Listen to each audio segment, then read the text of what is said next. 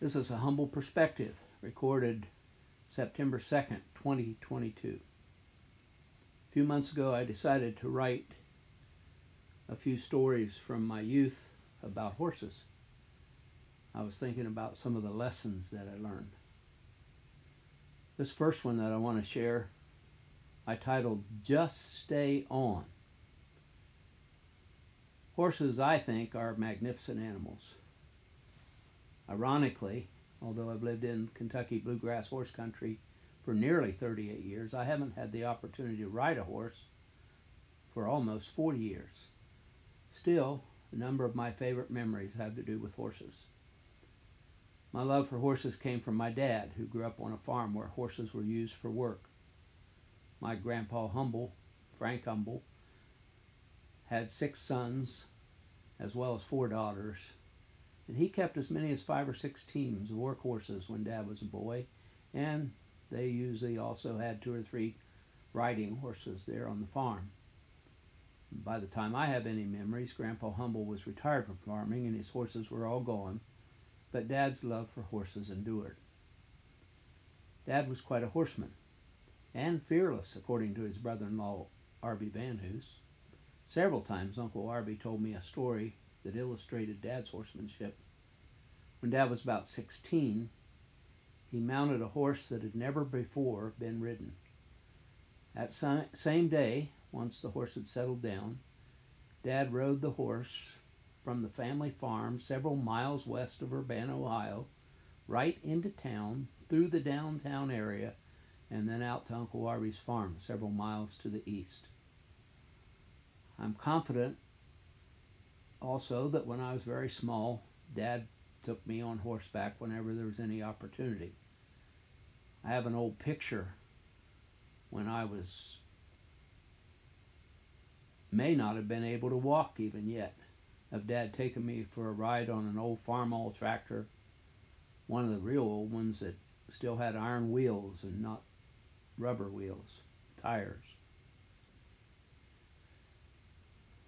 when i was about five dad put my sister debbie and me on a donkey that a friend of his kept in a pasture behind the apartment building in which we lived for a short time now, sitting on a donkey may be a lowly beginning for a rider, but Jesus did choose to ride a donkey into Jerusalem in order to announce that he's a different sort of king, one who serves rather than dominates. I was just excited to have a ride. At about that same age, I remember riding on a pony that belonged to a couple in our church whom we called Grandma and Grandpa Peters. Their grandson, Danny, claimed the pony for himself and usually didn't want to ride when I was around. However, I do remember riding it at least a time or two. However, my first truly memorable experience was riding my cousin's pony when I was about seven or eight years old.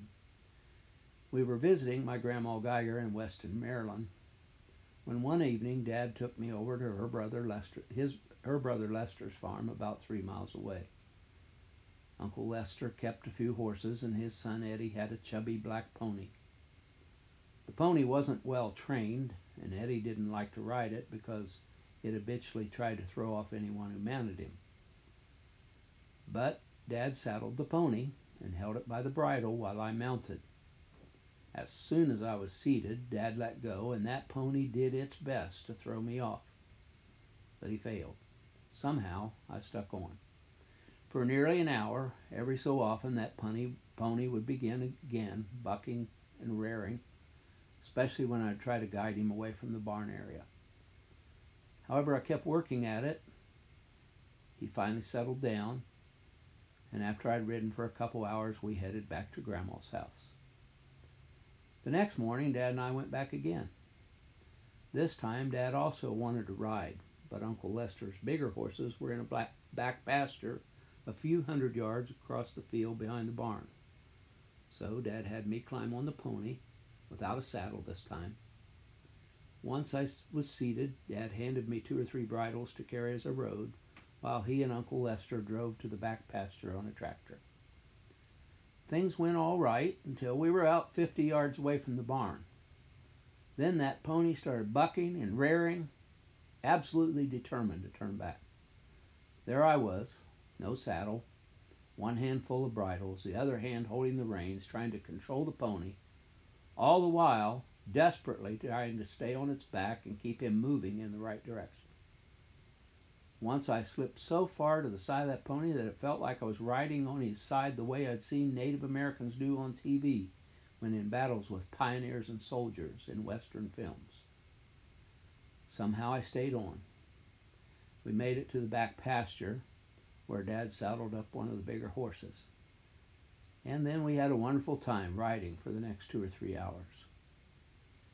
Did that pony's antics scare me? No, I don't remember being scared. I guess I didn't have enough sense to be frightened. Instead, I found it more exciting than anything I could remember ever having done.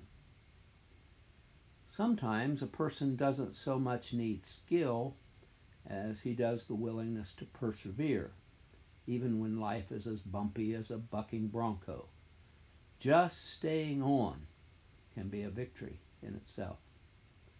One more thing. The day after I rode Eddie's pony, he took the pony to the county fair and won $15 in prize money. He didn't split the money with me, though. Remembering that pony led me also to remember a word from Scripture. You have need of endurance, so that after you've done the will of God, you may receive the promise. Hebrews 10:36, New King James Version.